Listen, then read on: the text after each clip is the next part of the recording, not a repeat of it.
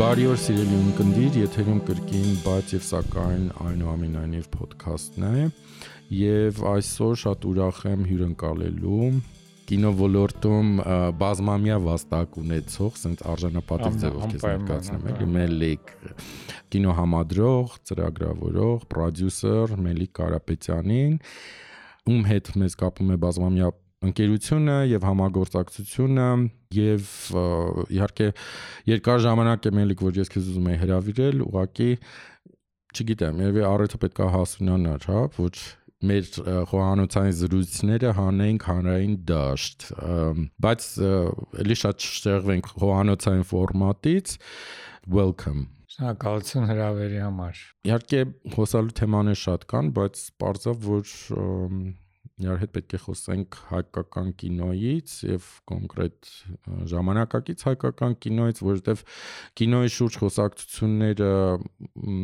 ընդհանրապես շատ են հիմա, բայց նաեւ մեր ոդքասթում EVN-ը հատուկ ուշադրություն է դարձնում հենց հայկական կինոյին որպես կարևոր մշակութային ոլորտ եւ դա պատահական չէ հաշվի առնելով որ անցած նախորդ տարի եւ այս տարի նույնպես մինչեւ ապրիլի 16-ը պետական մակարդակով նշվում է հայ կինոյի 100-ամյակը եւ դու իհարկե առաջին ձեռքից այսպես ասած տեղյակ ես ինչ էր կատարվում այդ այդ հոբելյանի շուրջ Ուզում եմ քեզ հարցնեմ, ըստ քեզ հիմա արդեն ահագին ժամանակ է անցել, հա, մենք սկսեցինք ապրիլի 16-ին, նույնիսկ ավելի վաղ, կարելի ասել մարտից 2023 մարտից արդյոք այս կարևոր իրադարձությունը ստացավ իր արժանավուն գնահատականը կամ արժանի կերպով նշվեց մեզ մոտ եւ ուշադրության արժանացավ թե ոչ կարելի ասել որ փորձ արվեց նշելու եւ հանրայնացնելու հայ կինոյի հարամյակը որոշ միջոցառումներ արվեց բնականաբար բայց իհարկե ամբողջական բավարարվածություն արվածից այն ինչ որ հիմա արվեց եւ դեռ արվում է դեռ չկա բայց գոնե որոշ ակտիվություն կա, որովհետև ես հիշում եմ հայկինեի 80-ամյակը, որը որ 20 տարի առաջ էր եւ համեմատում եմ այդ 80-ամյակի, այո, 2003 թվականին ընդամենը մի միջոցառում կինո Մոսկվայում մենել բավականին կիսատ պրատ։ Նենց որ հիմա կան հրատարակ հրատարակած գրքեր տարբեր կողմերից, ասենք հա Բեկնազարովի մասին գիրքա դուրս եկել, Փարաջանովին նվիրված գիրքա դուրս եկել, որը որ էլի այդ հոբելանականի մեջ կարելի է հակին հակինո պատմության պատմության պատմության Գարեգին Զաքոյանի գիրքը, որը որ շատ վաղուցվանից սպասված էր եւ ինքը երկար տարիներ աշխատել էր եւ կարողացավ այս առիթով հրատարակել Ուզում ասեմ, որ խոս նաև իհարկե մի քանի վաղ շրջանի ֆիլմեր վերականգնվեցին եւ ինչպես նշեցիր, մարտ ամսին արդեն ֆրանսիական սինեմատեկից սկսեցին, իսկ հիմա ցուցադրվում են Նյու Յորքում Բեկնազարյանի ֆիլմերը։ Դա շատ ուրախալի է եւ հաճելի է, որ գոնե այդքանը կարողացվել արվել է բայց իհարկե քիչ չէ։ Քիչ չի, չէ, չէ, ընդհանուր առմամբ քիչ չի։ Բայց ինչքանով դա ավելի massայական դարձրեց հայկական կինոն եւ Երևի միջազգային ասպարեզում բավական ակտիվություն կար այդ հարցում, բայց տեղական հա, բանի այդ սպառողի համար չգիտեմ, դժվարանում եմ ասեմ, բավարար էր թե չէ, որովհետև դեռ լիքը գործ կանելու եւ ցուցադրելու եւ ձևեր այդ ամեն ինչը նշելու։ Համենայն դեպս այն կարելի ասել ֆորմալ եւ ոչ ֆորմալ մասերը պահպանվեցին, որոշ հոբելյանական միջոցառում արվեց հարամակին նվիրված շատ տխուր բայց դե արվեց հիմա օպերայում նշվեց բայց ինչ ինչ պետք է արվեր օրինակ ինչը պետք է լիներ իդեալական իդեալականը կլիներ որ գոնե մենք ընդհանուր կոնցեպտը հասկանայինք այդ հարամյակի ինչ է եւ ինչի համար է եւ ընդհանրապես հայաստանյան կինոն կամ հայկական կինոն ինչի համար է։ Մենք կինոթատրոն չկառուցեցինք մի հատ Այդ այսինքն դու այդ մասշտաբը Դե այդ մասշտաբը կարևոր է, որովհետև կինոն ինչ է, կինոն այդ մի բան է, որը գնում ես կինոթատրոնում նայելու, իսկ մենք այս Հոբելանի հետ կապված, ասենք Ռասիա կինոթատրոնը չվերանորոգեցինք։ Նայերի կինոթատրոնը չբացեցինք, կինոյին չվերադարձրեցինք, էլի, այդ նույն շրջաններում ոչ մի շրջանում մարզերում ոչ մի քաղաքում նոր կինոթատրոն չբացվեց 100-ամյակին նվիրված։ Շատ լավ կներ, որ ամեն քաղաք մի հատ կինոթատրոն բացեր ու մենք ունենայինք մոտ 100 կինոթատրոն ամբողջ երկրում Հայաստանի եւ դա շատ կարեւոր փաստ է, Հայաստանի բնակչության ծավալների համար դա մի քիչ շատ չի, Չէ, որովհետեւ եթե հաշվում ես ըստ ծավալների եւ քանակության 25000 մարդուն, եթե մի կինոթատրոն գոնե պարտադիր պետքա լինի, դա 100-ից ավել պետքա կառուցել ստեղծել։ Քաղաք ունենք։ Այո, մենք ունենք այդքան մենք ունենք այդքան Չէ, մենք ունենք այդքան բան, այդ քանակություն մարդկային քանակություն, էլի։ Պոտենցիալ, բայց 25000 շնչին գոնե մի հատ կինոթատրոն։ Բայց այսօր այդ 25000-ի 95%, եթե ոչ 99%-ը նախընտրում է իհարկե ֆիլմը դիտել համակարգչի վրա, հեռուստացույցով եւ գնալով ավելի շատ իրենց հեռախոսների վրա Այսինքն եւ հատկապես երբ որ խոսքը գնում է հայկական կինոյի մասին, հասկանում եմ ինչ ես ասում Վիգեն ջան, բայց ինքը մենք մի քանի օր առաջ Չէ, ես դա ներկայացնում եմ մի քանի օր առաջ խոր խոր վիրաբում էինք եւ եւ դու ինքդ ասացիր, որ հիշում ես մանկության քո այցելությունները խոր վիրաբի կինոթատրոն, որը որ ակում, մշակույթի ակում, մշակույթի ակում, որ կինո էր ցույց տալիս, ի տարբերություն որտեղ։ Հիմա էլ թող բոլոր մշակույթի ակումբները ունենան հնարավորություն ժամանակակից կինոյի ցուցադրման։ Այդ պետքա լինի, որ հանդիսատեսը գնա նայի, եթե ինքը Երևան պետքա հասնի կներես կինո Մոսկվա կամ Դալմա մոլ կամ Երևան մոլ, որ կինո նայի, ասենք շրջաններից, դա չի աշխատելու երբեք։ Ա Եվ ինքը բնականաբար ժամանակակից տեխնոլոգիաներ արդեն թույլ են տալիս, ինքը նայելու է իր հեռախոսի վրա։ Դե իմ ասածը նրան մա, որ որպիսի այդ պոտենցիալ հանդիսատեսը գա այն գիտակցության, որ ինքը ձգտի նրան, որ ինքը կինոն, հատկապես հակական կինոն ինքը նայի մեծ էկրանին, անհրաժեշտ է որոշակի գրթություն հա եւ գիտակցության զարգացում, վերաբերմունքի ձևավորում, որը չի կարող ուղակի դու չես կարող գնալ այսօր սովորական մարդուն ասես այ դու պլեբեյը ոնց ես համարցակում չէ չես ասում ոչ մեկին ոչ պլեբեյ ես ասում ոչ էլ այդտեղ տենց հարց չկա հարցն անում է որ մենք նույնիսկ չունենք վիճակագրություն, որ հասկանանք թե հայ հանդիսատեսը, կինոյի հանդիսատեսը ինչա գնում նա։ Ես վստահ եմ, որ ինքը ավելի շատ գնում է հայկական ֆիլմեր նայելու կինոթատրոններում, քան կամ ոնց է վերաբերվում, չէ։ Կամ որևէ բլոկբաստեր, որովհետև որոշ ուսումնասիրություն ունեմ արած հենց հայաց Երևանյան կինոթատրոնների հիման վրա, հիմնականում գնում են նայելու հայկական ֆիլմեր մեծամասնությունը։ Զանգվածային ֆիլմ։ Այո, կապ չունի ինչ։ Մարդիկ այդ պահանջը ունեն ավելի շատ, քան թե գնան, ասենք նայեն բլոկբասթերը ռուսերեն օրինակի համար։ Եվ այդ դրա մասին մենք վաղուց խոսել ենք հենց Մարտին Ադոյանի հետ, որ ես իրան ասում եի, որ գալու է մի օր, որ ասենք արդեն Ռուսաստանում արտադրած ֆիլմերը հայաստանցիների համար այդքան գրավիչ, որովհետեւ պատմությունները ուրիշ են դառնում, արդեն փոխվում են։ Եվ ասենք ամերիկյան կամ եսիմ դրսից արած բլոկբասթերներն էլ էլի քո անձնական պատմությունը չի, քո այսօրվա կյանքը չի, եւ հանդիսատեսը ուզելու է նայ ֆիլմեր, որ իր այսօրվա կյանքի մասին է խոսում։ Ցավոք սրտի մենք շատ չունենք տենց ֆիլմեր, ունենք ավելի տենց ուրճացած եւ ձևափոխված իրականություն, որ ցույց ենք տալիս կինոթատրոններում, բայց միևնույնն է հանդիսատեսը ուզում է գնա նայի ֆիլմ իր մայրենի լեզվով եւ դա փաստ է ուղղակի մենք այդ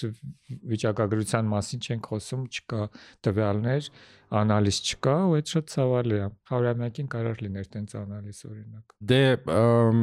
հաճախ երբ որ խոս խոսքը գնում է ազգային կինո զարգացնելու պահելու անհրաժեշտության եւ խնդրի մասին մենք մոռանում ենք այդ տարական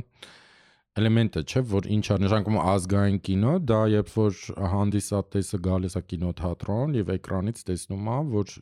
իր հետ խոսում են իր լեզվով։ Եվ այստեղ մենակ խոսքը իհարկե հայրենի մասին չի, այլ հենց այն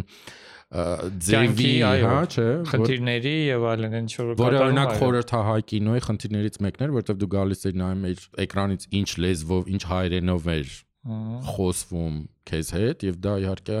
արդեն այդ ձևախեղված, ես կասեի, ֆիլտրված հայրեններ, որը չէր արտահայտում մարդկանց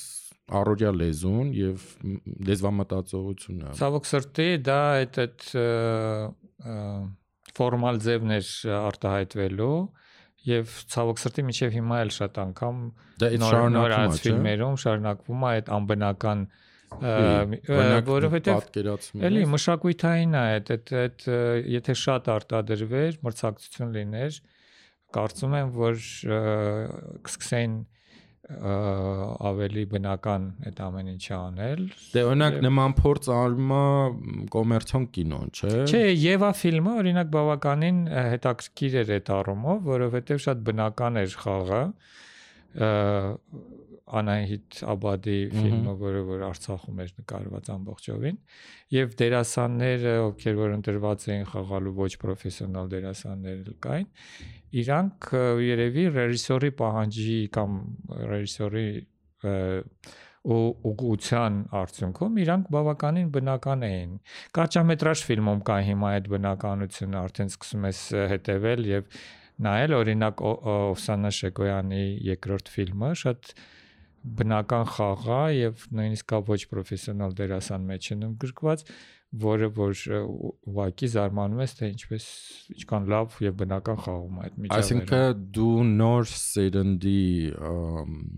այս ավելի շատ անկախության, հա, այդ սերնդի մոդ դու տեսնում ես նոր մտածողության եւ հատկապես նոր ոչ միայն մտածելակերպի, այլ լեզվամտածողության այդ նշումները։ Դա նաև տեխնոլոգիայի խնդիր է, որովհետև ցավոք սրտի ուղիղ ձայն մինչև վերջերս չեն ձայնագրել հայկական կինոյում եւ ամբողջը հետո բան արել վերաձայնագրվել է իսկ հենց որ արվում է վերաձայնագրություն արդեն այդ արհեստական մասը մտնում է որովհետեւ նորից պիտի խաղաս ու այդ արդեն փչացնում է ամբողջ Դա մենակ այդ չի, չէ՞։ Չէ, բայց դա դա մասերից մեկն է, երբ որ դու դա ստանում ես նկարահանման process-ում ու որպես ռեժիսոր բավարարված ես այն ինչով որ եղավ, դա ավելի բնական է լինում։ Հնչողությունը համենայն դեպս ավելի բնական է լինում։ Իմ պատկերը տեքստերը ուրիշ հա, բան է, ասենք դե- դիալոգները, բաները այդ մի քիչ ավելի կարելի է նույն դիալոգը ավելի բնական կարդալ ու կարելի է շատ արհեստական իրան կարդալ։ Դե իմ պատկերացմամբ կա ինչ որ ներքին կոմպլեքս հայերենի հետ կապված, որպես ինչ որ չգիտեմ, դա երևի գալիս է հենց խորհրդային միության այդ մշակութային դիկտատուրայից, որ հայրենը ինչ որ առումով թերի է ու պետքա իրեն քակակրթել եւ բերել այդ ռուսականի մակարդակի եւ շատ հաճախ ստացվում էր որ այդ հայերենը ինչ որ թարգմանված հայերեն է մեր ֆիլմերի մասին է խոսքը։ Դե կարող է սովետական ժամանակ եղել է, բայց դա չի հարցի իմ կարծիքով, ավելի շատ այդ այն մշակույթն է որով այդ ամեն ինչը արտադրվում է մոտեցումն է որ եթե դա փոխվում է լեզ լեզվից չի դա լեզուն ոչ մի կապ չունի այդտեղ որովհետև մենք հիմա կամած կամած տեսնում ենք արդեն բավականին բնական հնչողություն կրթական մասը որ վերցնում ես բոլորը անցնում են ավելի շատ թաթերական բեմական խոսք, որը որ ոչ մի կապ չունի կինոյում բնական խոսելու եւ դե արտահայտվելու։ Դե կինոյում կարա շատ տարբեր լինի, ոչ միայն այդպես նատուրալիստական, հարցը նրան է թե ինչ չի համար էս տվյալ ձևը հիմնական կրթությունը դերասանական դա թատրոնի դերասանն է, ոչ թե կինոյի լրիվ տարբեր կուլտուրաներ են։ Եթե խոսում ենք նոր հայկական կինոյի մասին, այսօր չնայած բազմաթիվ խնդիրների, ֆինանսավորման, քաղաքական, մշակութային եւ այլն, մենք ականատես ենք կլնում ամեն դեպքում նոր սերնդի, նոր անունների շատ ակտիվ, հա, առաջացմանը։ Այո։ Մարդիկ, որոնք շատ տարբեր տեղերից իդեպ ոչ ֆորմալ համակարգից հայտնվում են կինոասպարեզում եւ փորձում են ասենք իրենց խոսքը ասել կինոյում բայց ինչա պակասում այս ամեն ինչը մեջ օրինակ ինչ թեմաներ ինչ հարցադրումներ ինչ մոտեցումներ են օրինակ ըստ քեզ պակասում ես Դե եթե խոսենք եթե խոսենք ինչա պակասում գլոբալ առումով, էլի կինոթատրոններ է պակասում, բայց այդ իմ Չէ, ես ավելի Չէ, չէ, ես կբացատրեմ ինչի եմ այդ ասում ցիկլի մեջ չեմ ընկնում, որովհետև նախ եւ առաջ լիամետրաժ կինո արտադրելու process-ը ինքը շատ ծախսատար է։ Ահա եւ արտադրողը պետքա ինչ որ գոնե մի միջին նպատակ ունենա թե ինչի ենք այդ ֆիլմը արտադրում եթե դու արտադրում ես զուտ կոմերցիոն մի բան, բավականին ցածր գնի եւ փորձում ես այդ ցուցադրել, կարող է ինչ որ ձևով հաջողես նախնական գումարները հավաքելով, էլ կարիք էլ չունենաս հանդիսատեսից շատ գումար ստանաս։ Շատ կգան կնայեն լավա, բայց առանձնապես մեծ ջանք չես կարող կարող է չթափել։ Բայց եթե դու անում ես, ասենք թե մի ֆիլմ, որը որ ավելի հեղինակային արվեստին մոտ է, որը որ տենց մեծ հանդիսատես էսպես թե այնպես չի ունենալու, դու անպայման պետք է ունենաս աջակցություն։ Եվ դա է որ պետական աջակցության կարևորությունը այս հարցում եւ հասկանալը, գիտակցելը եւ դա անելը շատ դյուրին է վերջի տարիների ռեֆորմի արդյունքում նույն պետական աջակցությունը, որը որ միջև էլ կար, իրա բաշխման process-ի ճիշտ ձևի շնորհիվ մենք տեսանք որոշ առաջխաղացում այդ ոլորտում, որը որ դու նշեցիր։ Եվ դրա արդյունքում նախ կարճամետրաժ ֆիլմերի մեծ հոսք առաջացավ թե անիմացիոն թե խաղարկային բավերագրությունը ավելի ակտիվ սկսեց գործել եւ հիմա ավելի ակտիվ կգործի, որովհետեւ արդեն անկախ արտադրողին էլ պետությունը նույնիսկ սխեմայով սկսում է ֆինանսավորում տալ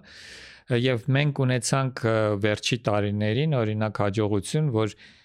հայկական մասնակցությամբ 3-4 ֆիլմ միջազգային դիստրիբյուցիա դուրս եկան մի կողմ դնենք Հայաստանում ցուցադրելու քանակը եւ հանդիսատեսը, բայց այն որ ասենք թե մի քանի ֆիլմ հաջողվեց հանել միջազգային դիստրիբյուցիայի, դա Aurora Sunrise-ն էր, Aurora-ի լուսաբացը, դա ամերիկացին էր, դա Լուկան էր, որտեղ որ Հայաստանը փոքրամասնական մասնակցություն ուներ, բայց հայ դերասան էր խաղում մեջը եւ Ջերալդին Չապլինի կողքին։ Դա վավերագրական մի քանի ֆիլմեր էին, որոնք որելի ունեցան միջազգային դիստրիբյուցիա։ Իսկ դա չտեսնված բան էր, դա երբ ա եղել, որ հայկական ֆիլմը գնա եւ Ֆրանսիայում համատեղ հայ-ֆրանսիական, օրինակ Մոսկվի իմ սերը դա էլի ցուցադրվել է Ֆրանսիայում որպես դիստրիբյուցիա։ Բանը այդ Նորայի ֆիլմը Մարտիրոսյան, երբ կամին կհանդարտվի, էլի դիստրիբյուցիա ունեցել որոշ երկրներում։ Դա արդեն այս վերջի տարիների հաջողությունների մասին է խոսում, այն տեսակետից, որ ֆիլմը նկարահանվում է եւ ցուցադրվում է։ Հայաստանում ինքը ցուցադրվում է ավելի քիչ, որովհետև հնարավորություններն են քիչ եւ կինոդահլիճներն են քիչ։ Բայց արդյոք դու հիմա ասենք ներկայացրեցիր այդ երկու տարբեր հիմնական մոդելները կինոարտադրության, որ ֆիլմը ի վերջո հիմնական կոմերցիոն product է, այսինքն ֆիլմը պետք է սպառվի, ասենց ասեմ, տնտեսական պայմաններում, հա, կա որովհետև ծախս պետք է ծախսը ինչ որ ձևով արդարացվի կամ հետ բերվի կամ դու գիտակցաբար եթե խոսքը գնում է Հայաստանի նման համատեքստի մասին դու պետք է ներդնես ոչ թե որպիսի ֆիլմը ինչ որ գումար հետ բերի, այլ որովհետև ինքը ունի այլ արժանինքներ եւ կատարում այլ դերակատարում ունի։ Հիմա հայկական կինոյի պարագայում, երբ որ մենք ունենք 3 միլիոնից քիչ բնակչություն եւ բավականին փոքր շուկա, ներքին շուկա, արդյոք պետք է շեշտը դնել այդ մյուս ֆորմատի վրա, երբ որ մենք գիտակցում ենք եւ հատկապես պետությունը գիտակցում է, որ այդ կինոն այլ նպատակների է ծառայում եւ այն է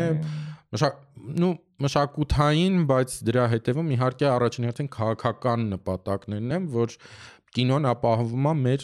տեսանելիությունը։ Հասկանում եմ ինչ ես ասում, բայց խնդիրը նրանումն է, որ այսօր եւ եթե նայենք այդ նույն վիճակագրությունը նախորդ տարիների չհաշված կ ូវ իդի տարին եւ պատերազմի միջինում այ վերջի 5-6 տարվա ընթացքում միջինում կինոէկրան Հայաստանում բարձրանում է հայկական արտադրության 15 ֆիլմ 13-ից 15 ֆիլմ դա նշանակում է որ ամեն տարի 15 ֆիլմ 13-15 ֆիլմ նոր արտադրվում է եւ բարձրանում է էկրան դա մեծ թիվ է Հայաստանի համար պետական աջակցությունը այդ ֆիլմերից ստանում են 2-3 նայած տարի Իսկ դու նայել ես։ Ես նայել եմ օրինակ Սևազգես կանայք նայել ես։ Չէ, Սևազգես կանայք չեմ նայել ցավոք սրտի, բայց մենք երկու անգամ նախորդ տարիներին անց ենք կացրել հայկական ֆիլմ ֆորում, որը որ հենց ամփոփում էր մի շաբաթվա ընթացքում ցույց էր տալիս նախորդ տարվա բոլոր էկրան բարձրացած ֆիլմերը։ Մենք չէինք ընտրում որ նա լավը, որը վատը, ու այդ շատ լավ ֆորում է։ Ցավոք սրտի այս տարի չարեցինք բայց մենք ցույց ենք տալիս մի շաբաթվա ընթացքում ամեն ինչ ինչ որ ցուցադրվել է ամբողջ տարվա ընթացքում եւ այդ ընթացքում նաեւ հանդիպումներ էր լինում ռեժիսորի հետ, արտադրողի հետ, զրույցներ էր լինում, քննարկումներ էր լինում եւ վերջում շաբաթվա վերջի օրերը դրվում էր բացարձակ որպես քննարկում թե ուր է հայ, որտեղ է հայկական կինոն եւ ինչա։ Եվ այդ շատ հետաքրքիր էքսպերիմենտ էր այն տեսակետից, որ մենք տեսանք, որ տարին 13-15 ֆիլմ է բարձրանում էկրան Եղել են տարիներ, երբ որ ուրիշ բան որ երբ որ դե թիվը բարձրացնում ես եւ հնչեցնում ես, մարդիկ զարմանում են, որտեվ իրանք կինոթատրոններում այդքան ֆիլմ չեն նայում, չեն գնում նայելու, բայց կան այդ ֆիլմերը գոյություն ունեն։ Դե նույնիսկ այն փաստը, որ իրան գոյություն ունեն, չի նշանակում, որ դրանք արժանի են դիտել, չէ։ Չէ, բայց հիմա մենք հենց Արի խոստովանենք, որ դրանց մեծ մասը մասին դեռ չենք խոսում, որակի մասին չենք խոսում։ Բայց եթե համեմատենք Խարևան Պարսկաստանի հետ, Հարևան Պարսկաստանը տարին 300 ֆիլմ է արտադրում։ 300 ֆիլմից Հարևան Պարսկաստանը մելիք ունի 70 միլիոն միլիոն, այո, ճիշտ է, եւ մեծ քանակությամբ կինոթատրոններ։ Ես ուրիշ բանի մասին եմ ասում։ Ես ուզում եմ ասեմ, որ 300 ֆիլմից, որը որ գնում են էկրաններին, պատտվում են եւ ցուցադրվում են եւ հանդիսատեսը գնում է նայում ընդամենը ամբողջ աշխարհը նայում է 10 կամ 15 ֆիլմ շատ փոքր տոկոսն է այդ մեծ թվի նայում աշխարհը իմանում որպես արվեստի գործ, որպես լավ գործ։ Եվ այդ ֆիլմերը չեն դիտվում հենց բում Պարսկաստանում։ Եվ այդ ֆիլմերը գրեթե չեն դիտվում, այո, բայց ասածս այն է, որ երբ որ դու եթե մենք Հայաստանում սկսենք արտադրել massայական կինո նայելու համար ոչ թե 15, այլ 40 կամ 50, այդ 50-ից հաստատ 5 հատը դուրս կգան կամ 3 հատը կդուրս գան այնպեսին, որ կուզենաս ցանկացած փառատոնում ցուցադրես իսկ այն մնացածի մեջ էլ կլինի որակի բարձրացում, որտեղ քանակը կբերի որակի բարձրացման։ Իսկ եթե ավելի պատե համեմատություն անենք, ասենք Վրաստանի հետ, օրինակ Վրաստանին հաջողվել է տարեկան առնվազն մի 5 ֆիլմ իրանք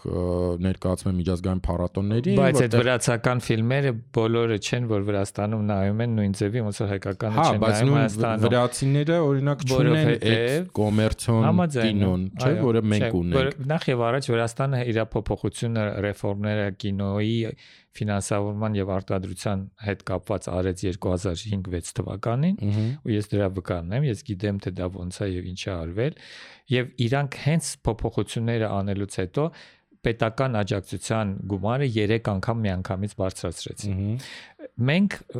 ռեֆորմա արեցինք Հայաստանում այդ առումով 2018 թվականին եւ 19-ից սկսած նոր համակարգը սկսեց աշխատել եւ բյուջետը պետական ֆինանսավորման չի ավելացել Հələ մի բան էլ պատերազմի ժամանակ 70%-ով իջավ։ Բայց ոնց, հետո ավելացրեց։ Չի ավելացել, ոչ, կինոարտադրության համար ֆինանսավորումը չի ավելացել։ Եթե համեմատում ես նախորդ տարիների, իսկ կինոկենտրոնը ստեղծվել է 2006 թվականից, ես բոլոր տարիների բյուջետները կարող ես, եթե հետազոտողներ կան, կարող են մտնեն պետական բյուջեների գծերի մեջ եւ ուղղակի նայեն թե չի փոխվել այդ գումարը չի փոխվել եւ եւ դա է խնդիրը որ մենք պետությանը թվում է թե ինքը մեծ գումարներ է տալիս կինո արտադրությանը բայց դա նույնիսկ մի ֆիլմի արտադրության համար բավարար չի եթե ուզենաս այդ այդ արտադրանքով մի ֆիլմ արտադրես բայց հիմա impact-ի մասին խոսենք Aurora Sunrise-ը Aurora լուսաբաց ֆիլմը որը որ բավականին բարդ ֆիլմ է 7 տարի նկարվել է վավերագրական անիմացիա քրոնիկա խառը ֆիլմ է Ընդհանրապես ֆիլմի բյուջեն, ընդհանուր բյուջեն, որը որ կարողացել են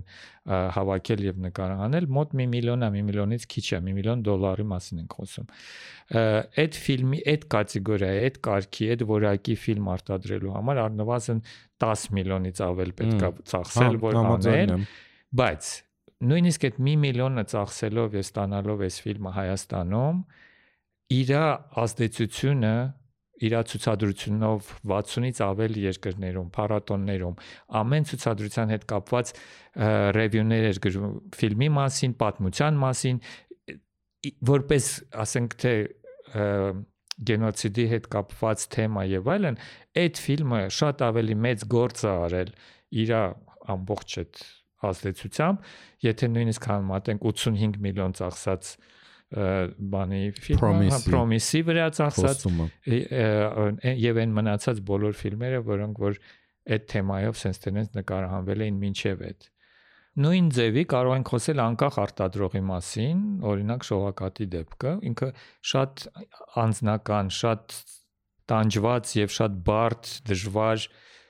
կյանք ստացած ֆիլմ է, դժվարի նկատի ունեմ այն ինչից ինքը դուրս է եկել, բայց առանձնապես շատ աջակցություն էլ չի ունեցել պետական նույնիսկ աջակցություն այդ վերջի փուլում մենակ դիմել էին հետարտադրական process-ի այն էլ հասկանալի չի թե ինչով կվերջանա բայց այդ ֆիլմը քանի որ այդ ներքին ցավեր եւ շատ անկեղծ էր իմ կարծիքով դա էր պատճառը որ ինքը միանգամից հասավ միջև իտվա եւ կարողացավ հաղթել երկու մրցանակ Եվ դրանից հետո եկավ երրորդ մրցանակը։ Իթվան ուղակի բացատրեմ նրանց համար, ովքեր տեղյակ չեն, դա Ամստերդամում տեղի ունեցող միջազգային ֆիլմերի ամենամեծ կանն է։ Միջազգային փառատոնն է։ Տենց կլիշեներով ասել վավերագրական ֆիլմերի ամենակարևոր հարթակներից։ Եվ այնտեղ ինքը շահումա լավագույն ֆիլմ եւ շահումա լավագույն ֆիպրեսի, դες կինոքննադատների մրցանակ։ Այդ երկու պրոֆեսիոնալ եւ ժյուրի երկու շատ կարևոր մրցանակներ է շահում։ Եւ հիմա արդեն մի քանի օր առաջ ուղակի Տրիեստե Տրիեստեի այդ փառատոնում շահեց լավագույն վավերագրական ֆիլմ։ իսկ դա բանա եւ մեր երկրների մրցույթն է, ասենք տարածաշրջանի, հա, Eastern Europe, հա։ Դա ցուցատալի նախ եւ առաջ հիմա չխոս չեմ խոսա շողոկատի ֆիլմի մասին, դրա մասին լույս կտեսնի Սոնա Կարապողոսյանի հոդվածը նույնպես EVN-ում, որը Ես դա որպես օրինակ եմ բերում ուղղակի։ Չէ, դա դա հետաքրքիր օրինակ է իրականում, որովհետեւ Եվ ասում եք գներես ընդհատում եմ քեզ, բայց ես դա նշեցի միայն այն պատճառով, որ նույն պատերազմի, Արցախյան պատերազմի եւ իր հետևանքների եւ ընդհանուր համամարտկային խնդիրների մասին այդ ֆիլմը, որը որ ինքնուրույն արտադրվել եւ հիմա գնում է փառատոններ եւ արդեն մի քանի փառատոն իրար հետ էցկա, ամեն տեղ այդ ֆիլմը արդեն բերում է իր հետևից այն արդյունքը, որը որ, որ մենք կարող է շատ տանջվենք որ ստանայինք դրան։ Դե այլ կամ այլ կերպ չկարողանայինք, որովհետև ֆիլմը շատ ուղղակիորեն է, չէ՞, մարդկանց, եթե այսինքն ռեժիսորին կամ հեղինակներին հաջողվում է ստեղծել զգայական կապ, այո, այդ էմոցիոնալ այդ այդ թեմաների շուրջ, դա շատ ավելի գործուն էֆեկտ է ունենում, ազդեցություն է ունենում, քան թե ցանկացած, չգիտեմ, բայց այս երկու ֆիլմը որ մենք նշեցինք եւ նաեւ ամերիկացին որը որ ամբողջովին Հայաստանում է նկարահանվել եւ հասել էր մինչեւ կարճ short list բանի Օսկարի, որը որ էլի հաջողությունների շարքում է հայ կինոյի Հայաստանում վերջի տարիներին արտադրված ֆիլմերի, պետքա նշել, որ այս բոլոր ֆիլմերը շողակատինը դեռ չի ցուցադրվել, բայց Ավրորայի լուսաբացը եւ ամերիկացին եւ նաեւ նորայի ֆիլմը, որը կան գնաց այն 20 թվականին ընտրվեց, այդ ֆիլմերի հանդիսատեսը Հայաստանում շատ քիչ է եղել իրանք ցուցադրվել են կինոթատրոններում։ Իսկ ում խնդիրն է դա այդ արտադրողն այդ ֆիլմերի արտադրողների խնդիրն է, թե մենք ինչ որ մի օղակ է պակասում այս ամբողջ մեխանիզմի մեջ, որը ասենք կարողանար այդ ֆիլմերը գներ ցուցադրել համապատասխան արթակներում եւ գնելու խնդիր չկա այդտեղ այդ ֆիլմերը քանի որ տեղական արտադրողներ են իրանք իրանք էլ հենց իրանք ֆիլմերը բերում են հասցնում են կինոթատրոն բայց մենք չունենք Հայաստանում չունենք դիստրիբյուտոր դե ինքը արտադրողը լինում է այդ պարագայում դիստրիբյուտոր չէ ունենք այդ փորձառությունները եղել են որ ասենք թե մի արտադրող ա եղել, իսկ դիստրիբյուցիայով զբաղվել է ուրիշ մեկը, ասենք Օլիմպիկոսը Սահակյանցները արտադրեցին, բայց Շարմը զբաղվեց դիստրիբյուցիայի հարցերով, բայց դա կոմերցիոն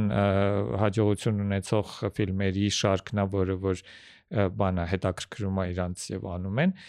հեղինակային կինոյի համար դիստրիբյուցիան ամեն արտադրող իր իր ուժերով է դա անում ինչ խոսք որ այսօր չկա այդ line հարթակը չնայած կան Facebook-ներ կան տարբեր տեսակի տենց հարթակներ սոցիալական բայց հանդիսատեսին լուրը հասցնել գրավել այնքան որ ինքը գնա կինոն նայ կինոթատրոնում շատ բարդ խնդիր է ու այդ այդ կինոթատրոնները իրանք շատ քիչ են դրա վրա բան ծախսում դե դու ինքդ էլ գիտես որպես ֆիլմի պրոդյուսեր որ 2013 թվական չէ ճիշտ եմ ասում 13 թվական չնչիկի պարագայում նայած ինչ նայած ինչ թիվ ես ասում էլ պետք է ասես միջև վերջ միտքը միջև վերջ հասցնես որ ես կարողանամ ճշտել չէ ես ուզում եմ ասեմ որ չնչիկը պրակատ դուրս է եկել 2021 թվականին 21 թվականին բայց ֆիլմը արտադրության մեջ է եղել 2000 17 տարի ինքը եղել արտադրության մեջ 20 թվականին ինքը ունեցավ իր պրեմիերան մրցույթում Պուսանում, Կորեայում հարավային եւ հետո ես կոവിഡ്ի տարեր եւ հետո մենք 22-ին նոր դուրս եկանք բան դու եղել ես ոնց որ ասած այդ ֆիլմի հետևում կանգնած հիմնական մեխանիզմը ցուցադրության տեսանկյունից դիստրիբյուցիայի տեսանկյունից եւ դա ոնց որ ասած Միգուցե այլ համատեքստերում էլ կա կարա նման բան պատահի, բայց երբ որ նկարում է լիամետրաժ ֆիլմ 35 մմ-անոց ժապավենի վրա, շատ տենց մասշտաբային, լուրջ դերասաններով, բավականին ճանապ լուրջ ճանապարհ անցած եւ ասելիք ունեցող, անկախ նրանից թե ով ոնց է վերջնական արդյունքին վերաբերվում, ամեն դեպքում այդ ֆիլմերը, որը պետք էր դիտել։ Եվ ոչ միայն այդ, այն մնացած ֆիլմերն էլ էր պետք նայել, նույն Ավրորայի լուսաբացը, նույն ամերիկացին եւ ուրիշ մի բան էլ ասեմ շարունակելով, ես կներես որ ընդհատում եմ, բայց օրինակ Ավրորայի լուսաբացը ուներ հմեկի աջակցության մաս իմ համար բնականաբար հանրային հերոստատեսությունը պետքա շահագրգռված լիներ, երբ որ այդ ֆիլմը դուրս եկավ էկրաններին, ինչ որ ձևով գովազդային մի բան դներ, որտեղ մենք մշակութային գովազդ հասկացողություն չունենք։ Դա է խնդիրներից մեկը։ թե շահագրգռված, այլ պարտադրված։ Պարտադրված պետքա լիներ, բայց քանի որ մենք չունենք այդ գովազդ մշակութային գովազդի կվոտա, կվոտա, չէ, դա պետքա որոշում լինի։ Չէ, բայց վետի, հա, պետքա որոշում լինի, որը որ պարտադրի, որ եթե դա ներկայացման գովազդա, ֆիլմի գովազդա եւ այլն, շու մոտենալ այդ ամեն ինչին զուտ որպես բիզնես կոմերցիոն, որովհետեւ բոլոր ֆիլմերը չեն բիզնես կոմերցիոն ուղղվածությունով եւ ավելին, նույնիսկ այն բիզնես կոմերցիոն ֆիլմերը այդքան մեծ գումարներ գովազդի համար հեշտ չի անել, էլի։ Բայց ինչ որ է, նույնիսկ այդ դեպքում, Ավրորայի դեպքում իրանք գովազդ չունեին ու ընդամենը շատ քիչ քանակությամբ մարդ նայեց այդ ֆիլմը այն ժամանակ։ Ասենք մի դահլիճ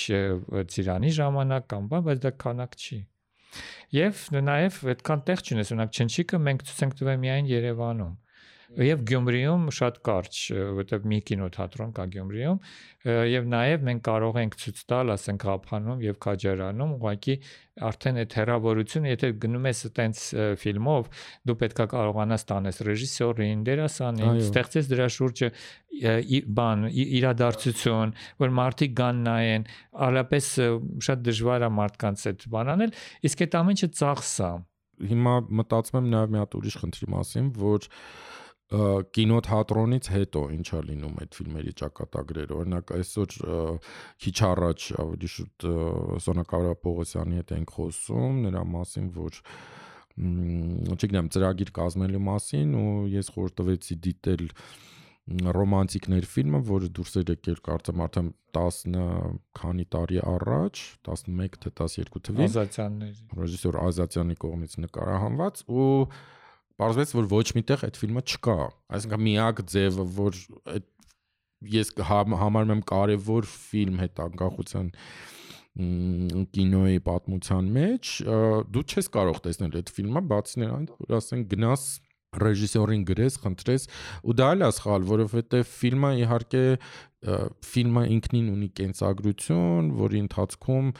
օրինակ հիմա չնչիկը ենթադրում որպես օրինակ եմ վերցնում կարող է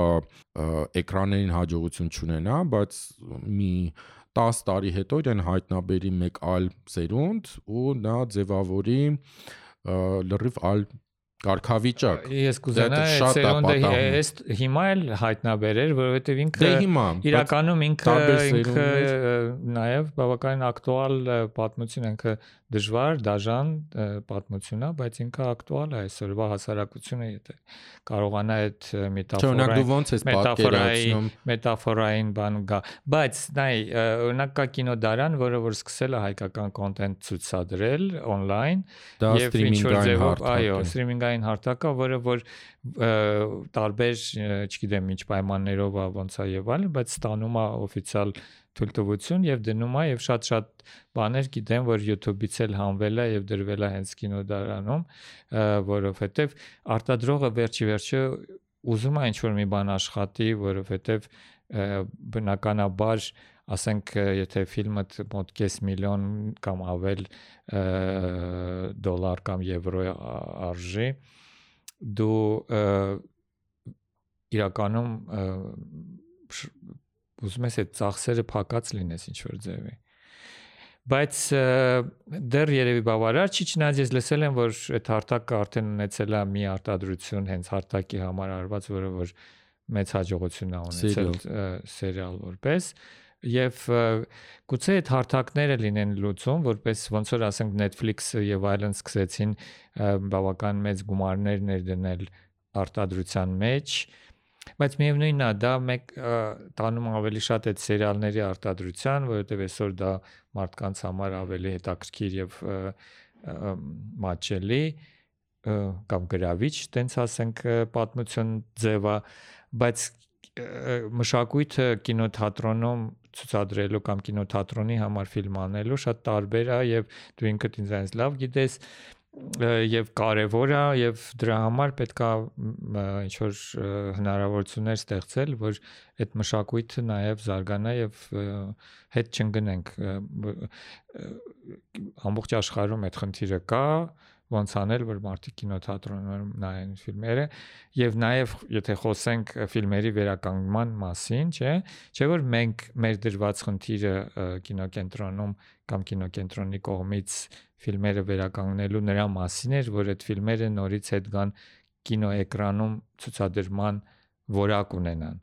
այլ ոչ թե ուղակի դե YouTube-ում YouTube-ում կամ բանում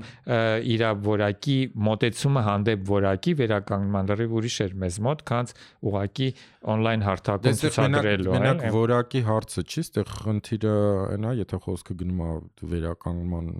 պրակտիկայի մասին, այսինքն խնդիրն է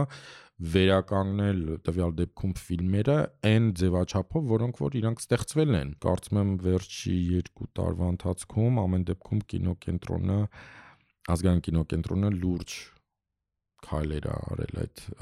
ուղությամբ եւ ուներ չնայած բազմաթիվ խնդիրների եւ զարգացումների, բայց պետք է ասել, որ պետությունն էլ աջակցություն արեց, որովհետեւ գումարային փոփոխություն եղավ եւ ոնց ինքը պետք է այդտեղ նշանակություն ուներ երբ։ Հա, հիմա մտավախությունը մի քիչ նրան, որ 100-ամյակից հետո միգուցե այդ մոռացվի։ Հրատապությունը խնդրում։ Ուրիշ հարյուրամյակներ կգան։ Հիմա հետո հիմա հետո բոլորը տենց ըստ ֆիլմերի հարյուրամյակը լինելու եւ այլն եւ այլն։ Իհարկե ստարի հարյուրամյակը կլինի եւ այլն։ Բայց դե ես իմ ցանկությունը այն է նախ որ դա չլինի հոբելյանների ինչ որ հաղթարշավ, այլ դա լինի նախ եւ առաջ ծրագիր քաղաքականորեն հիմնավորված, ինչ ենք մենք սա անում եւ ինչին ինքը պետքա ծառայի եւ դա լինի հետեւողական եւ շարունակական, որովհետեւ այն ինչ որ ես տեսա տարբեր երկրներում սկսած, չգիտեմ, Գերմանիայից մինչև Մեխիկո իրենց փորձառության առումով իհարկե առիթ է տալի ցանկանալու շատ ավելին, քան թե մենք այսօր ձգտում ենք եւ ունակ ենք շատ գործ կանելու այդ առումով եւ հատկապես ժամանակակից կինո, որ նորա, բայց որը կարող է ընդամենը մի քանի տարի հետո հայտնվում է վտանգված վիճակում։ Դե օրինակ նույն Մարիա Սահակյանի ֆիլմը աստորեն բավականին դժվարությունով վերականգնվեց։ Այո, առաջին լիամետրաժ ֆիլմը։ Այո, եւ ժապավենով արված էր նաեւ, ոչ թե թվային էր, բայց բավականին խնդիրներ առաջացան, որ այդ ֆիլմը պահպանվի եւ ինքը մտավ Mubi-ում ցուցադրվեց։ Ճիշտ է, այդ ռուսական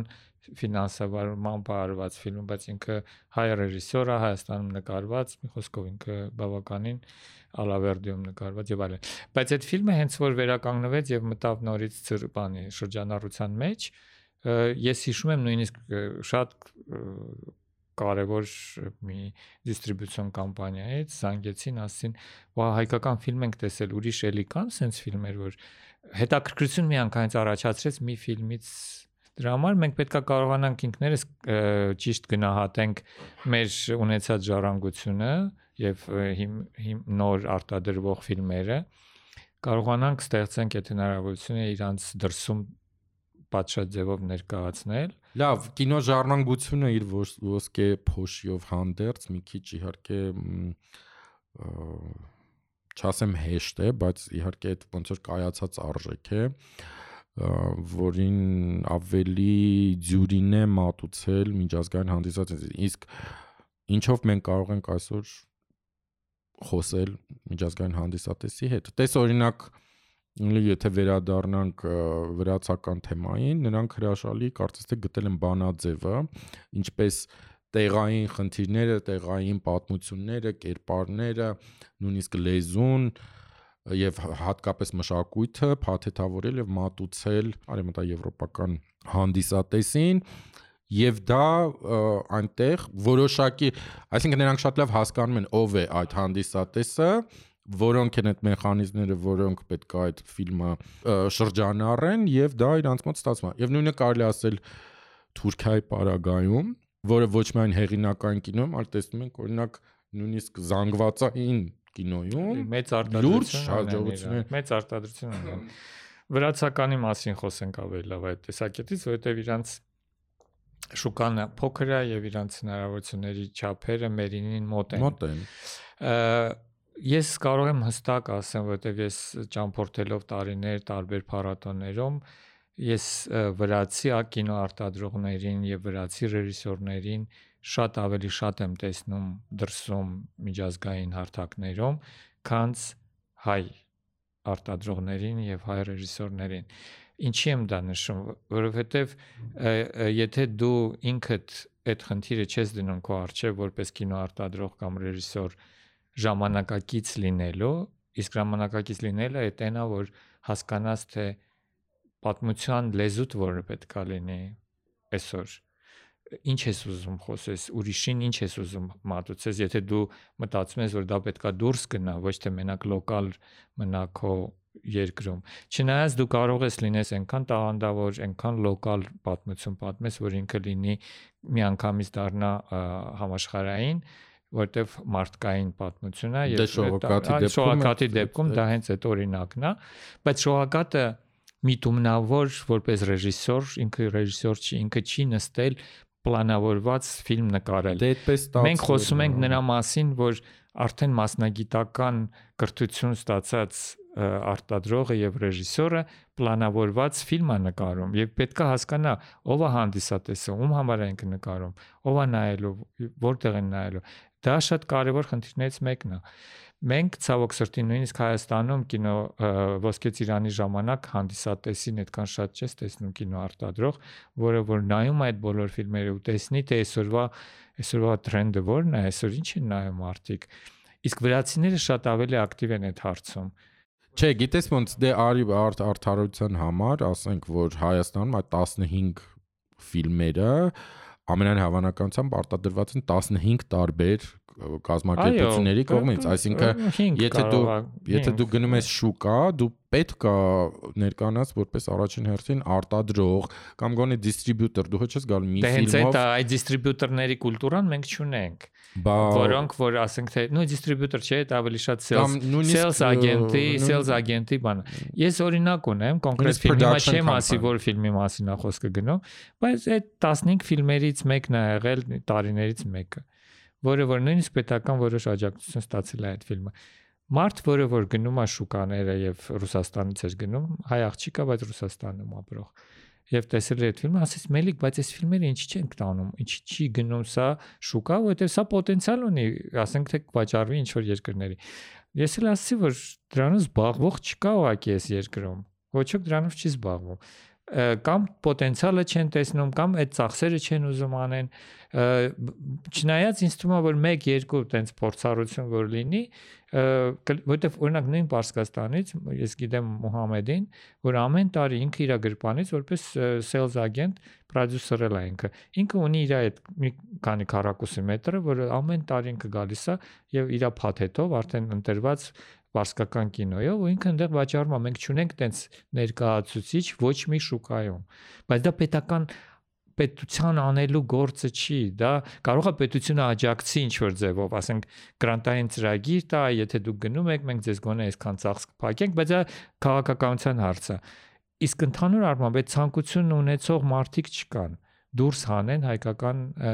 կոնտենտը։ Դե իսկ Չնայած կներես, բայց հերոստատեսային շուկայի համար հիմա կան արդեն մարդիկ, որոնք որ ակտիվորեն գնում են շուկայում, գնում են սերիալներ եւ հիմա արդեն փորձում են նույն հանրայինի կամ այն մյուս ալիքների արտադրած սերիալների կոնտենտը ինչ որ ձևով վաճառել։ Այդ այդ ես գիտեմ որ կա, բայց կինոթատրոնային ցուցադրության ֆիլմերի համար դա գալիս է նրանից, որ այդ ֆիլմերի մեծամասնությունը, որոնք այս կամ այն կերպ ինչ որ տենց ֆինանսավորվել են կամ հիմնական 100%-ով պետության կողմից կամ այլ ֆոնդերի եւ այլն, այսինքն նրանք պարտավորված չեն, որովհետեւ ֆինանսական հաշվետվության, այսինքն գումար աշխատելու։ Տենց բան չկա, տենց բան չկա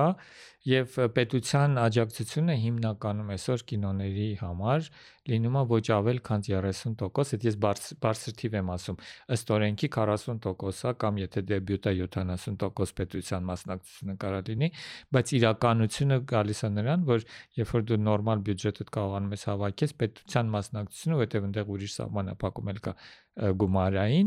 ինքը գալիս հասնում է տենց 15-20% պետության մասնակցությունը շատ քիչ է, այն մնացածը հավաքվում է այս կողմից, այն կողմից ընդ որում եվրոպական կինոն հենց տենց էլ նկարահանվում է մի քանի երկիր իրար հետ միասին իրանց մասնակցությամբ իրանց տոկոսով մտնում են իրանց պետական ֆոնդերի կամ բաների միջոցով ստաց հավաքած գումարներ եվրոպական պրոդյուսերը զուտ իր գրպանից կարող է ինքը իր ստացվող գումարի մի մասը ուղակի ներդնի, բայց ինքը իր գրպանից շատ-շատ հազվադեպ պրոյեկտ պետք է լինի, որ ինչ որ գումար դնեն։ Հիմնականում արվում է այդ սխեմայով։ Բայց ոնց հաշվետվությունը կա, լիարժեք հաշվետվություն կա եւ նաեւ պարտավորվածություն կա ինչ որ գումար աշխատելուց, արդեն եկամուտ աշխատելուց, օրինակ հայկական տարբերակում կա, որ վերադարձ պետք է լինի։ Ինչ որ ֆիլմեր գուցե եւ անում են վերադարձ, բայց քանի որ դու այդտեղ չի կարա լինի պարտավորվածություն այդ տեսակետից, որ դու ձգտում ես, օրինակ մեր ֆիլմի դեպքում երեք երկրի բանա, չէ, համատեղ արտադրությունը։ Հոլանդիան ունի իրավունքը Հոլանդիա, Բելգիա եւ Լյուքսեմբուրգ։ Բենելուքսի 3 իրավունքը այդ իր մասն է։ Գերմանիան ունի Գերմանիայի մասը, մենք Հայաստանի մասը։ Մնացած ամբողջ աշխարհը դա մեր ընդհանուր որոշման բանա, հարցը։ Բայց ինքը ֆիլմը ոչ Գերմանիայում է դիստրիբյուցիա մտել, ոչ էլ Բենելուքսում,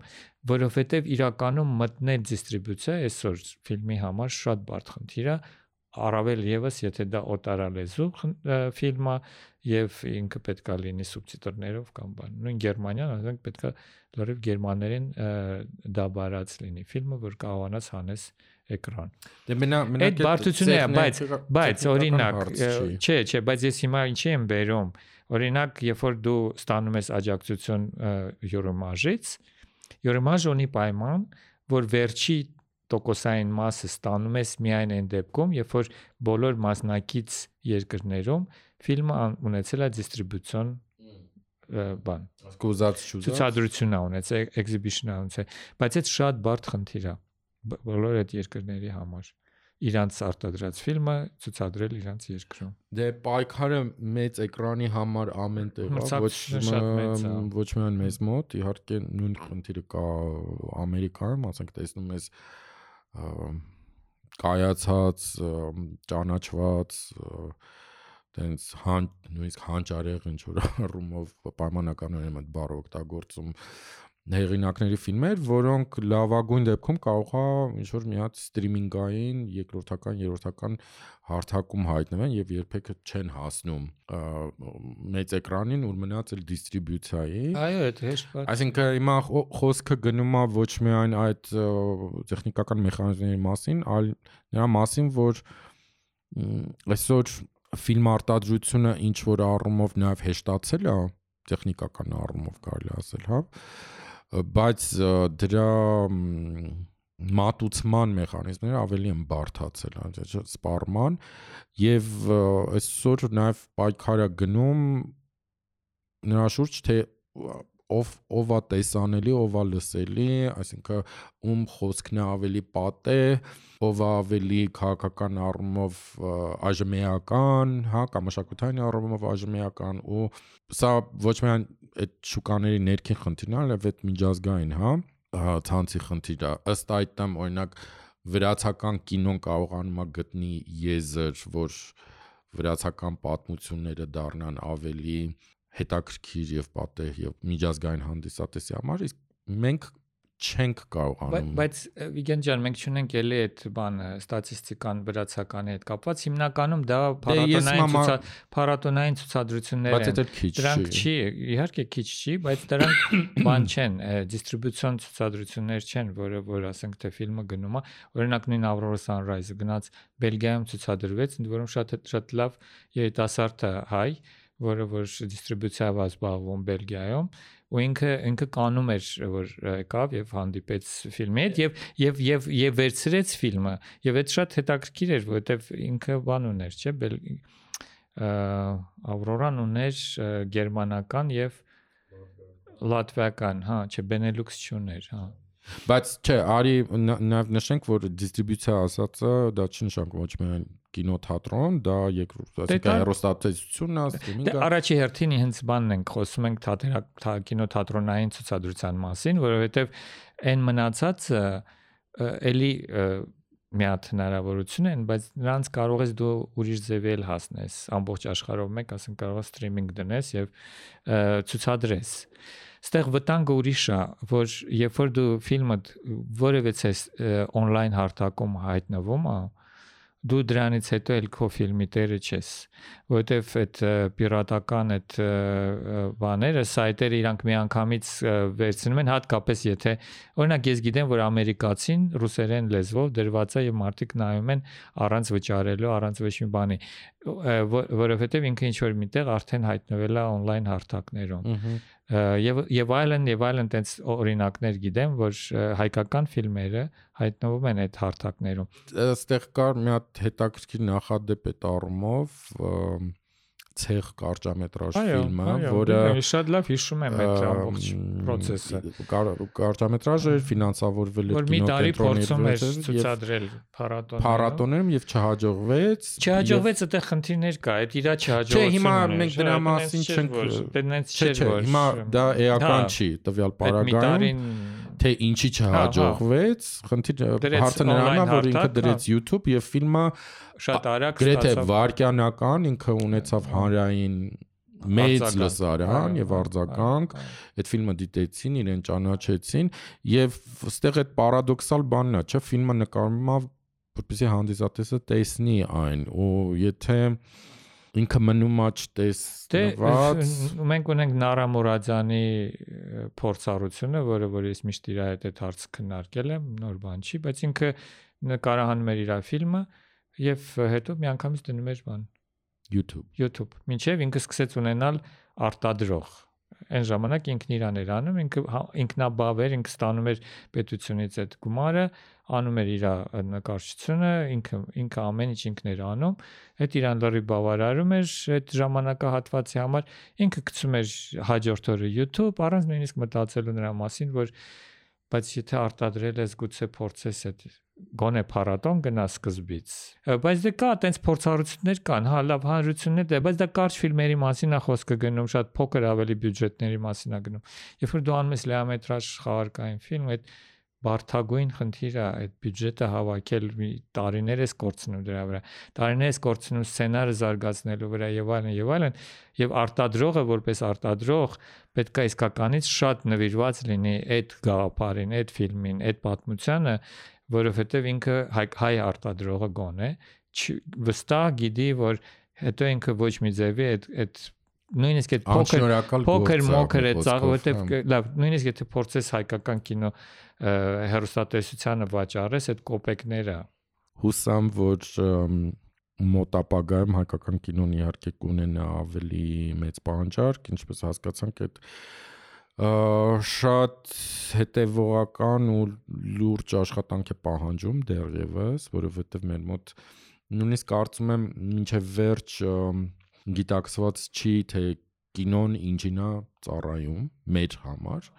հա այսինքն դա այդ ձևակերպումները հստակ չեն տրված ամեն մեկը ոնց որ ոնց գիտի այնպես անում է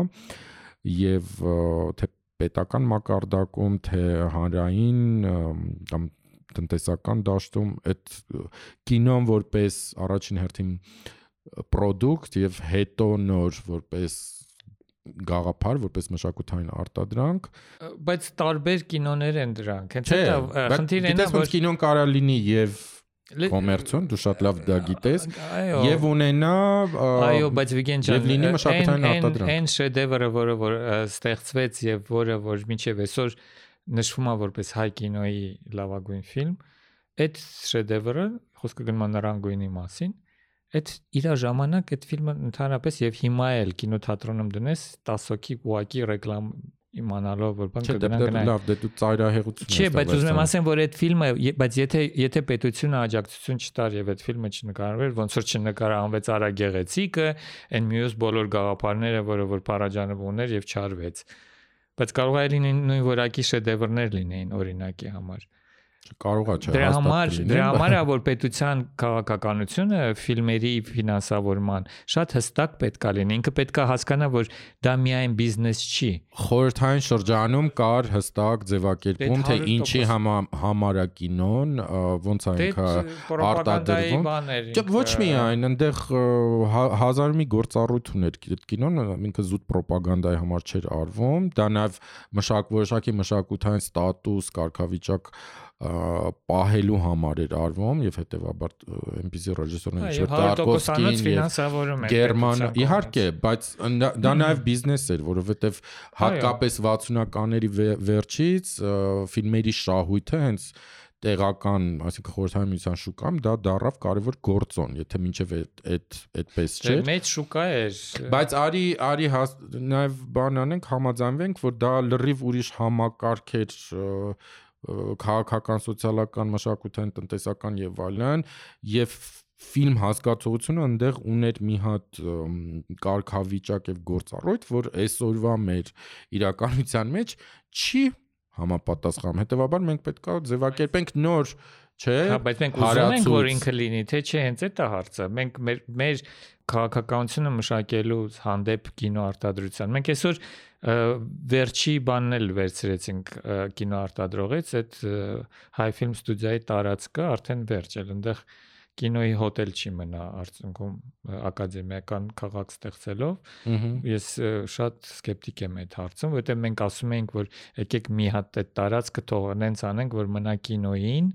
կինո ոլորտին այդ էլ վերցրեցինք կինո ոլորտից ինչ որ է բայց մենք եթե հստակ պետությունը մշակույթի նախարարությունը չհասկանա թե ինչի է ինքը կինոն պահում, ինչի է ինքը կինոին ֆինանսավորում, ինչի կապ չունի այդ ազգայինը մի տեսակ իրանք սխալ են հասկանում։ Այն ինչ որ որ արտադրվում է Հայաստանում Հայաստանի քաղաքացիների կողմից, դա ազգային կինո է ինձ համար եւ վերջ երբ որ Գևոր Գևորքյանից սկսած եւ նախորդներից եւ մինչեւ հիմա մարդիկ խոսում են ազգայինի մասին, իրանք ուրիշ բան են հասկանում ազգային բառի տակ։ Իրանք հասկանում են նժդե զարթնի լավ։ Ազգայնական։ Այո, ոչ թե ազգային։ Ազգայինը այն է, ինչ որ որ ստեղծվում է Հայաստանում հայաստանցի կինոարտադրողների կողմից մեծամասնության։ Եվ վերջ, ուրիշ ուրիշ տեղ ֆորմուլա չկա այդ ինչի է պետք, ինչի է պետք այդ ֆիլմերին ֆինանսավորում տալ օրինակ։ Եվ բիզնեսին է տանք, արի բիզնեսին է տանք, սերիալներին էլ տանք։ Հանձնաժողով նստի, ընտրի այս սերիալը լավն է, այս նախորդ իր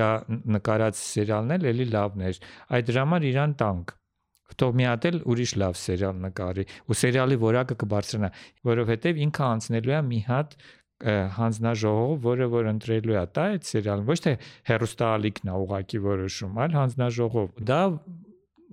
գարանտիա է ինչ-որ չափով, որ այս ավելի լավ որակ կտա, քան թե այն մյուսը։ Լավ, իսկ որպես եզրափակում ուզում եմ քո կարծիքը իմանալ, ինչպեսին է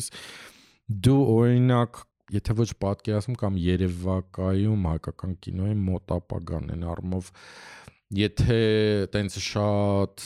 տափակեցված մի հատ sense ինչ որ բանաձևով վերցնենք խորհրդահայ կինոյի փորձառություն, ասենք կար Փարաջանով Փելեշյան եւ մնացածը կամ կար Բեկնազարյան եւ մնացածը արդյոք հայկական կինոն կարա ձգտի ոչ թե ինչ որ ուղակի հերթական Փարաջանովի նման բացառություն ծնելուն, ակնկալենք որ հայկական կինոն իրականում այդ բևեռացված ինչ որ ձևաչափից եւ այդ կոմպլեքսից կարա դուրս գա եւ մի քիչ ավելի չգիտեմ գոնե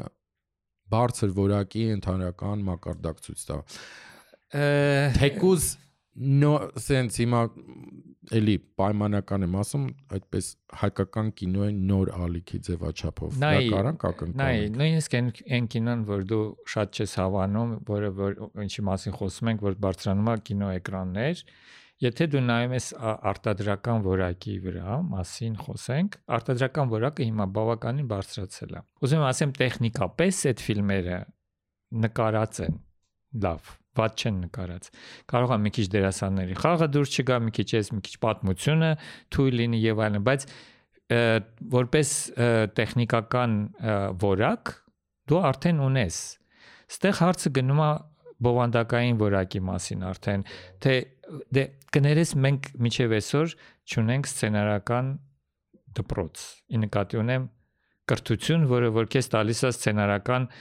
պատմությունը տեղ հասցնելու Մելիք խնդիրների մասին գիտենք։ Ես ասում եմ դու ակնկալում դու ակնկալում ես թե չէ դա ասում։ Ես ակնկալում եմ որ փոփոխություն, որովհետև ես տեսնում եմ փոփոխություն, ընդ որում նոր սերունդի մեջ, որովհետև եթե իրանք ավելի ռեալիստիկ խնդիրներ դնեն իրանց առաջ, արչև իրանք կհասնեն ավելի հետաքրքիր արդյունքների ու այդ տենդենսը կա վատ այնա որ մենք կրթական համակարգը շատ թերի է կինո կինոկրթությունը թերի է ցավոք սրտի այդ իրանք հենց իրանք տեղում են էլ բանանում այն մարդիկ ովքեր որ գնում են դրսում որոշ կրթություն են ստանում կինոյի ոլորտում մեծ մասը չի վերադառնում հետ դե բարեբախտաբար բայց հայ ռեժիսորների դեպքում կան նաև բավականին դեպքեր երբ որ հենց Հայաստանում էլ գալիս նկարում են, ասենք Թամարա Ստեփանյանը։ Թամարա Ստեփանյանը Հայաստանից գնացած է, բայց ինքը դրսում կրթություն չի ստացել, չէ, կարծում եմ կստեղած։ Չէ, չէ, չէ, ստացել է։ Հա, չեմ հիշում, հա, հա, հա, կարող է, ես կարող ուղակի այդ բանը, բայց ինձ թվում է ինքը ստեղա ուղակի կրթվել, հետո ընտանեկան պայմաններով արդեն հայտնվել է Ֆրանսիայում եւ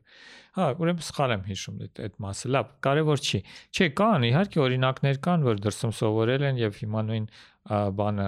Անդրանիկը եւ Օվսանան դրսում էին սովորել, եկան եւ ակտիվորեն մասնակցեցին կարճամետրաժ ֆիլմեր նկարեցին Անդրանիկը որպես կամերամեն եւ այլն։ Եվ ուրիշներն էլ կան։ Այո, այդ դեպքերը կան եւ ուղղակի երևի քիչ են սովորել դրսում կամ քիչ քանակությամբ մարդ է գնացել դրսում սովորել կինոյի ոլորտում։ Հիմնականում, երբ որ նայում ես, ասենք թե կինոմիության անդամների ցանկը, եթե նայես, միանգամից ամեն ինչ բարձ կլինի։ Այդ ոչ թե անցալ այդ նախանցալ դարա ցավոք սրտի, ես անցյալ տարի 100-ամյակին նվիրված մի 10 հոգի այտենց թարմ թարմ անուններ ընդունեցին, բայց ընդհանուր առմամբ այդ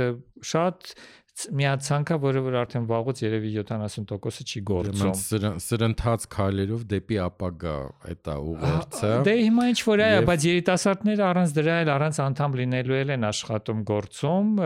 հնարավորությունները սահմանափակ են, որովհետև երբ կարճ ֆիլմը նկարահանելու բյուջետը շատ փոքր է,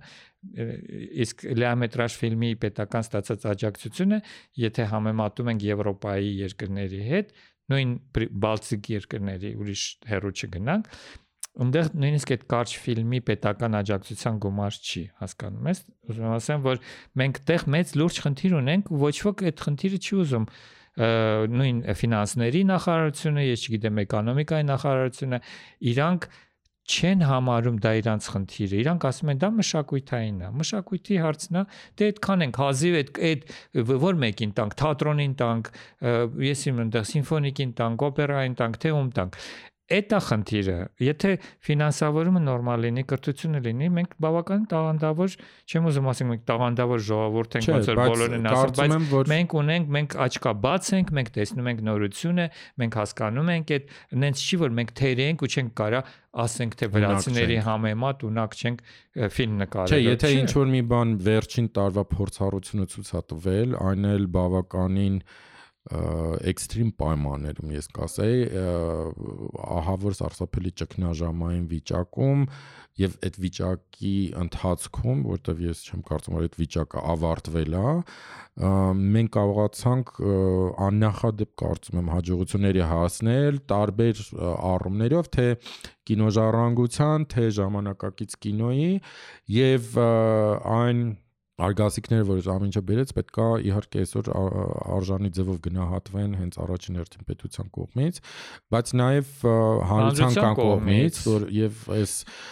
թող եթե առիթ լինի, որ մենք հերթական անգամ քաջալենենք, երբ որ տեսնում եք նոր հայկական ֆիլմ էկրաններին եւ կապ չունի ինչ ֆիլմ։ Միգուցե դա իրոք ինչ որ շարմի նկարած հերթական կատակերգությունն է, գնացեք մեծ էկրանի նայեք։ Իհարկե հանրությունը անդադ ասում է, որ հայկական կինո չկա, վատն է, վատ ֆիլմեր են նկարում խոսելով ես 100%-ով համոզված եմ խոսելով հայկական հերոստատեսային սերիալների մասին որպես կինո դա կինո չի ժողովուրդ դա կինո չի։ Կինոն այնա որ հատուկ նկարահանվում է եւ կինոթատրոնում է ցուցադրվում։ Հետո ինքը կունենա հերոստատեսային ցուցադրություն ինչ որ մի բայ, բայց կինոն եկեք սահմանափակենք որն է կինոն։ Իսկ երբ որ հարցնում ես ինչ ֆիլմ եք նայել վերջի անգամ կինոթատրոնում, սա սկսում են կմկմալ, բայց ինչ կա նայելու, որ գնանք նայենք։ Կներեք, լիքը բան կա նայելու, բայց այդ մարդիկ պետքա կարողանաք, չէ՞, պետքա գնաք նայեք, որ իրանք էլ գոյատևեն։ Ու պետքա բոլորս գիտակցենք, որ այդ մի տոմսը կամ երկու տոմսը առնելով դա առարկայական աջակցություն է, որpիսի տեղական կինոն կամ եթե տենց մի քիչ պաթոսային ձևակերպենք ազգային կինոն շարունակի գոյատևել եւ ունենա իր շատ կարևոր կառուցողական դեր է մեր հասարակության մեջ։ Եվ նույնիսկ եթե այս պայմաններում ունենում, պատկերացնենք թե ինչպիսի դեր ինքը եւ ներազդեցություն կունենա, եթե իրոք ստանա այն լրջագույն աջակցությունը, որը ինքը ունի այլ երկրներում, հենց թեկուզ մեր հարևան երկրներում։ Շնորհակալ եմ։ Ես էլ, որ եկար եւ շնորհակալ եմ, որ այս թեմաները լուսաբանում եք եւ կշարունակենք այս խոսակցությունը անկասկած միգուցե մի քանի ամիս հետո տեսնենք ոնց է իրավիճակը փոխվում եւ ինչ Չէ, այդ դու շատ կարեւոր մի հատ բան ասացիր, որ հանրության լավատեսությունը, որովհետեւ ցավոք սրտի մեզ մոտ հիմա դարել է շատ մոդայիկ ամեն ինչը մենակ այ վատը անդադ sense պատտվում է վատի մասին են խոսում բայց այն որ այ լավ ինչ որ մի հատ հաջողության է հասել կախ կապ չունի որ ոլորտում այդ դրա մասին ինչ որ դե ինչ խոսենք դրա մասին ու այդ բերումա շատ բացասական մի հատ ընդհանուր մտնոլորտ անդադ ասել որ հայկական կինո չկա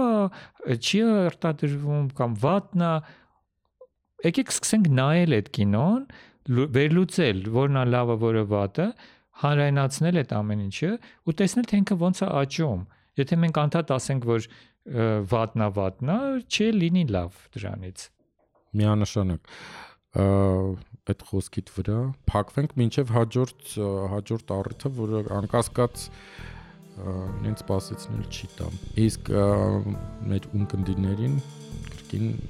խորհուրդ եմ տալի եւ քաջալերում եմ գնալ, տեղեկանալ եւ գնալ կինոթատրոն եւ տեսնել թե ինչ հայկական ֆիլմեր կարող եք դիտել էկրանին։ Շնորհակալություն ցտեսություն։